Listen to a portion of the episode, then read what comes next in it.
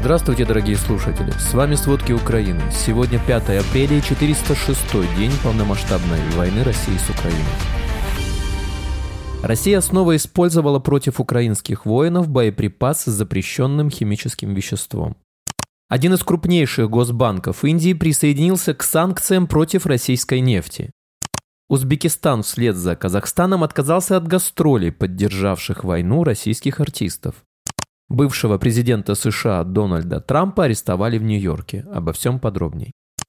Российские войска ударили ракетами «Торнадо» по гражданским объектам в Константиновке Донецкой области. Об этом сообщил глава Донецкой областной военной администрации Павел Кириленко в Телеграм. Он добавил, что на том же направлении из-за российских обстрелов пострадали люди в Торецке и Бахмуте. Всего за сутки россияне убили четверых жителей Донецкой области, ранили еще 11. Войска Российской Федерации в течение суток обстреляли три территориальных общины Сумской области. Есть раненые, повреждены гражданские здания и линии электропередач. Об этом Сумская областная военная администрация сообщила в Телеграм. Отмечается, что на территорию одного из сел Краснопольской общины россияне сбросили с беспилотников два гранатометных выстрела ВОК. В результате атаки ранения получил гражданский, также повреждено торговое здание. Белопольскую общину россияне обстреливали практически в течение всего дня. Всего произошло 49 попаданий из минометов и 58 выстрелов из гранатометов АГС.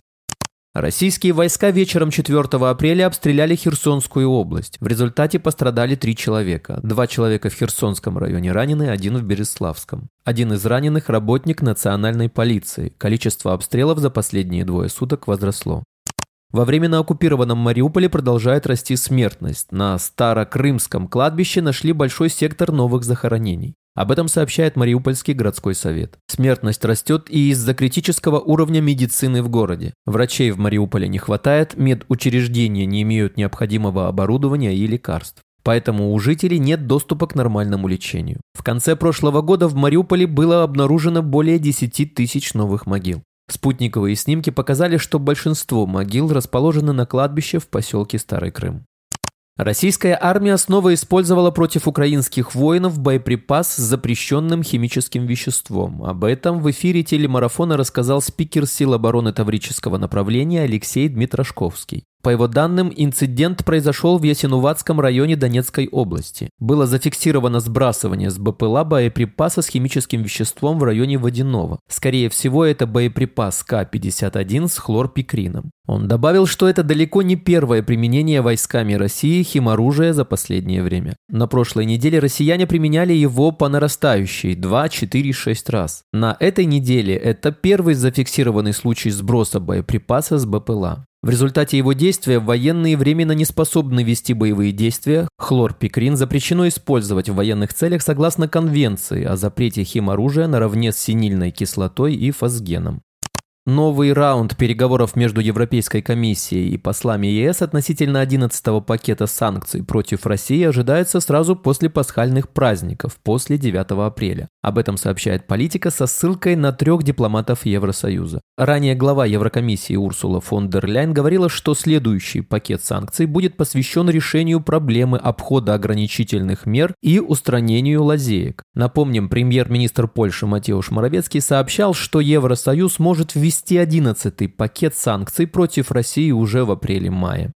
Вчера Соединенные Штаты Америки предоставили Украине очередной пакет военной помощи. Об этом сообщает пресс-служба Пентагона. Известно, что новый пакет включает в качестве выделения средств из фондов Пентагона по президентским полномочиям на сумму 500 миллионов долларов, а также 2,1 миллиарда долларов в рамках инициативы по содействию безопасности в Украине. Президент Украины Владимир Зеленский уже прибыл в Польшу с официальным визитом. По информации польского медиа, в 11 утра Анджей Дуда официально встретил Владимира Зеленского в президентском дворце. Там пройдут переговоры двух лидеров и делегаций. Будут обсуждаться военная помощь Украине, послевоенное восстановление и путь Украины в Евросоюз.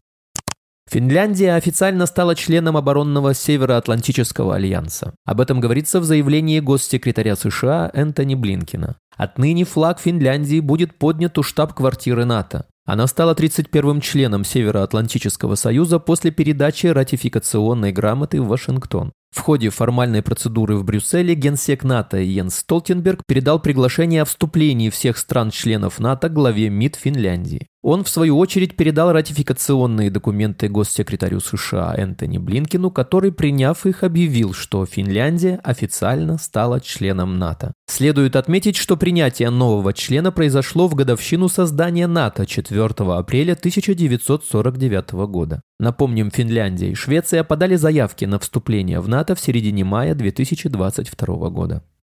Российская хакерская группа атаковала финский технологический исследовательский центр и может стоять за атакой на сайт парламента. Все из-за вступления страны в НАТО. В парламенте сообщили об атаке в полтретьего дня и отметили, что совместно с сервис-провайдерами и Центром кибербезопасности будут приняты меры по ограничению атаки. Российская хакерская группа пока не объявила, что стоит за атакой на сайт парламента, но группа заявила, что ответственна за взлом веб-сайта ВТТ. Хотя эти же хакеры уже атаковали сайт парламента в августе 2022 года. Великобритания заблокировала онлайн-участие на заседании Совета Безопасности ООН уполномоченной по правам ребенка России Марии Львовой-Беловой, которую Международный уголовный суд объявил в розыск вместе с российским президентом Путиным. Об этом сообщает агентство Reuters. Ей нельзя предоставлять платформу ООН для распространения дезинформации. Если она хочет ответить за свои действия, она может сделать это в Гааге, сказал в этой связи представитель британской миссии при ООН в Нью-Йорке. Заседание Совбеза ООН должно состояться в среду 5 апреля. Оно будет сосредоточено на эвакуации детей из зоны конфликта. Напомним, 17 марта Международный уголовный суд в Гааге выдал ордер на арест президента России Владимира Путина, а также уполномоченного по правам ребенка Марии Львовой-Беловой. Теперь им грозит арест в странах, ратифицировавших Римский устав и признающих юрисдикцию суда. Это более 120 стран. Бывшего президента США Дональда Трампа арестовали в Нью-Йорке. Об этом вечером 4 апреля сообщило издание CNN. Арест был произведен в офисе окружного прокурора Манхэттена в Нижнем Манхэттене. В данный момент он пребывает под стражей полиции. Отмечается, что в скором времени у экс-президента снимут отпечатки пальцев. Также полицейские сделают в участке фото Трампа в анфас и в профиль. Затем Трампа должны доставить в зал суда, где ему предъявят официальные обвинения. Напомним, суд присяжных в Нью-Йорке заподозрил Трампа в выплате денег за молчание порноактрисе Сторми Дэниелс. По версии следствия, финансовые платежи были тайно осуществлены во время президентской кампании 2016 года с целью умолчания информации о внебрачных сексуальных отношениях. Это первый в истории США случай, когда нынешний или бывший президент столкнулся с уголовными обвинениями.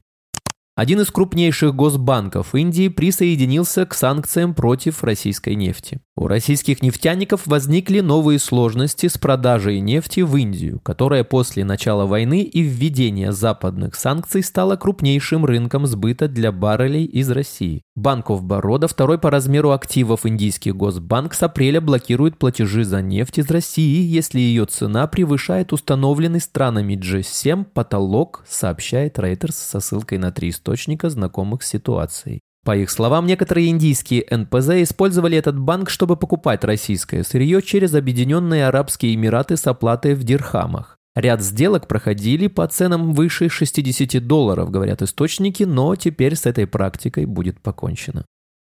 Узбекистан вслед за Казахстаном отказался от гастролей, поддержавших войну российских артистов. Узбекистан отменил музыкальный фестиваль «Жара» с участием российских артистов, поддерживающих вторжение Кремля в Украину, сообщает АФП. Мероприятие должно было пройти в Ташкенте 20 и 21 мая. Фестиваль отменен из-за участия российских певцов и их публикаций в соцсетях, сообщил агентству представитель и Тискет, главной службы бронирования билетов Узбекистана. В телеграм-канале сервиса говорится, что текущая ситуация в мире не способствует проведению масштабных музыкальных мероприятий. Один из основателей фестиваля, Григорий Лепс, находится под санкциями Евросоюза и Швейцарии за публичную поддержку войны против Украины и концерты на оккупированных территориях. Также на мероприятии должна была выступить Ольга Бузова, которая ездила в Донбасс и высмеивала бегущих от мобилизации россиян. Спасибо, это были все главные новости о войне России с Украиной к середине 5 апреля. Помните, правда существует, а мы стараемся сделать ее доступной. Если вам нравится то, что мы делаем, пожалуйста, поделитесь этим подкастом с друзьями в России. Также, если вы хотели бы помочь нам делать материалы еще более качественными, пожалуйста, оставляйте фидбэк. Это очень важно для нас и для распространения правдивой информации. До встречи.